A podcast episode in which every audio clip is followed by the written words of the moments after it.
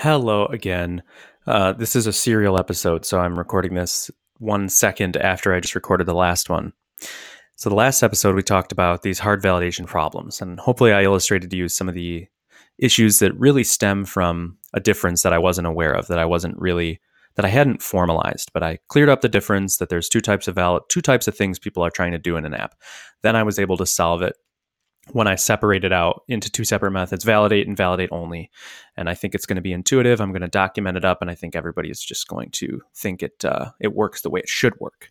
And I'm I'm so happy with it. I'm so happy with it. Like I finally, this has been something nagging in the back of my mind that's not perfect, and now in my mind, it's perfect. In my mind, maybe it's not in reality, but I think it's perfect. So I'm putting it to bed, um, and I can move on with my life. Uh, but this brings me to a bit of a bigger discussion. Um, this problem, that I there's two ways I could have approached this. So you know the way I did approach it. Um, I also could have approached it a different way, which is actually how I started approaching it. I you get a, a, GitHub issue where somebody says, "Hey, it would be cool if the validation persisted from request to request."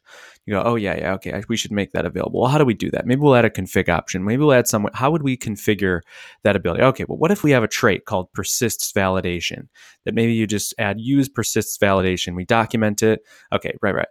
So that's fine. And I actually started that way. I actually have a trait in a sample app called persists validation that I was messing with.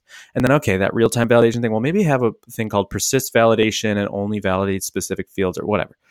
Okay, maybe we have use real time validation, whatever. You just keep adding in these options that describe the functionality, but they don't describe the use case. Um, this was the road I was starting down, but it felt fuzzy to me. And I just hate adding more documentation for specific functionality that you have to now understand and know. You have to understand everything that I understand.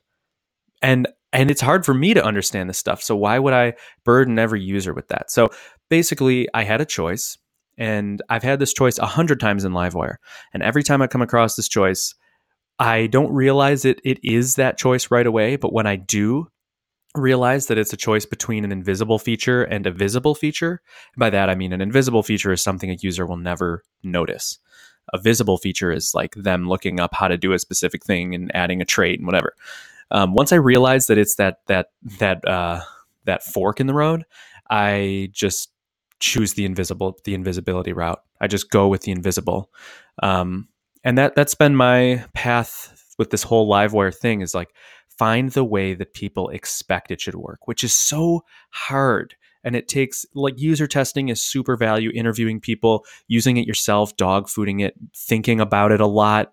Um, those are all the things I employ to anticipate how a user would expect it to work and then make it work the way they expect it to work. So basically, I picture like I picture um, a cartoon character like walking in space and the road is like filling in as they walk, you know? Like it's like the road maybe it's like a brick road and the bricks are floating up from the abyss and just kind of assembling in front of them and maybe their eyes are closed and they're whistling a happy tune and they have no idea that if the road stops building itself they'll fall to their death but it's just magically happening as they go i, I think that's the the i literally just came up with that right now um, it's pretty off the wall but uh, i think it's actually kind of I think it's kind of accurate. That's what I want Livewire to be. I want it to be a road that assembles in front of you and you have no idea. You think you're just walking and whistling a happy tune, but underneath the hood, there's like crazy stuff happening, you know, to make this happen.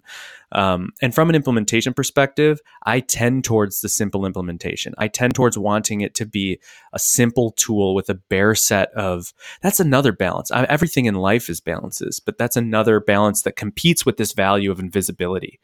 The value of a simple implementation, a simple set of tools that the user understands and can manipulate. I think of it kind of like the React versus Vue dichotomy, where Vue.js has a lot of um, it has a wider API because it caters to specific use cases with specific APIs, where React is more like a bare set of tools. And for those use cases, you can use uh, that set of tools to accomplish what you need to accomplish. Um, and certain people like there's differences in both of them and there's different things to like. With Vue, it might cater to specific things really well, but because you don't, I actually think that this this is not an all encompassing. Um, th- this is a reduction of Vue and React. I'm just saying that, but let's just go with the metaphor and let's just uh, um, turn these two tools into caricatures. With Vue, with a wider API that is more specific for specific use cases, for use cases, it um, it fits the needs really well for those things. But then when there's needs outside of it, you feel like you're hacking something. Um, or you're doing something that's unintended because it's more opinionated. Where React is less opinionated and is more of a bare bones set of tools.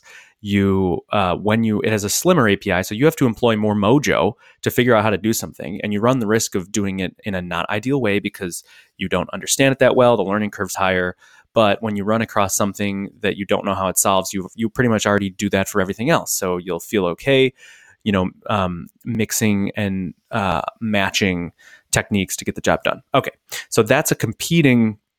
Those are competing values. This like I want to I want Livewire to feel invisible, and also I want Livewire to feel feel like a bare bones set of tools that's implemented in a simple way and is a transparent tool. I think that, and that's where React is moving towards with this hooks thing. This like uh, you know this hooks reveal the nature the true nature of react whatever. And it totally steep in the learning curve and a lot of people. It just kind of boggles their mind.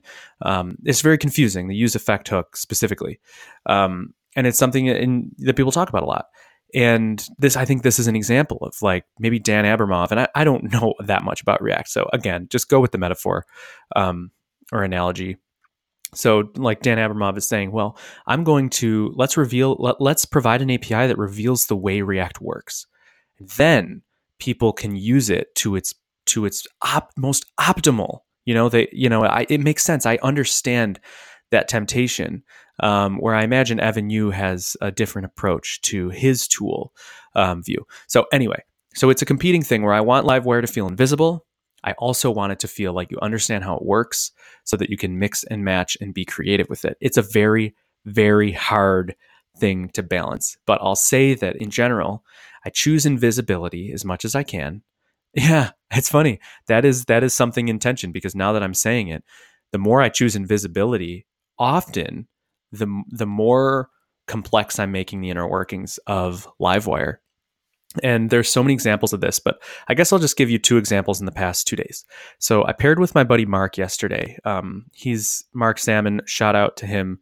He's uh, he's an awesome guy, and he's using Livewire in a project. And so I just uh, called him up to pair with him um, and sort of get you know like what are the problems he's facing and whatnot. And so we talked about um, what did we talk about? We talked about uh, specific Holy crap, I don't even remember right now. well, let's just say that it'll hit me as I'm talking about it, but it was a feature and and I was sort of saying, well, yeah, we could add this this option, this like config option or, or we could just handle this automatically. And he was like well maybe we could add a config option. And, and it and it quickly was apparent to me again that oh this is the choose invisibility thing. No we have to make it invisible. We have to do it the way that you'd expect it to work. And so the validation thing is the same way. I chose invisibility. I chose to to work really hard to understand how people expect it to work anticipate their use cases and then build the road right in front of them so that they don't worry about it. They're not thinking you know, when they use this arrow validate and the validation just works and persists across requests, they'll go, oh, yeah, that's how it's supposed to work. They won't even say that. It'll just work the way they think it should work. They have no idea what's going on under the hood and the pains that I went through to like deal with message bags and persisting message bags and merging message bags and persisting only specific fields in message bags and and detecting if it's a validation error from that was like thrown inside the component, or if you already added a with errors onto the view that the render function returns, like oh, the story goes on and on and on. And there's a hundred examples of this in Livewire where I chose the route of invisibility, even though it means making the app a little bit more complex.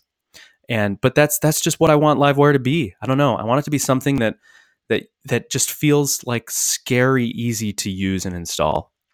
Like the installation steps are still two steps. You don't have to publish a config file.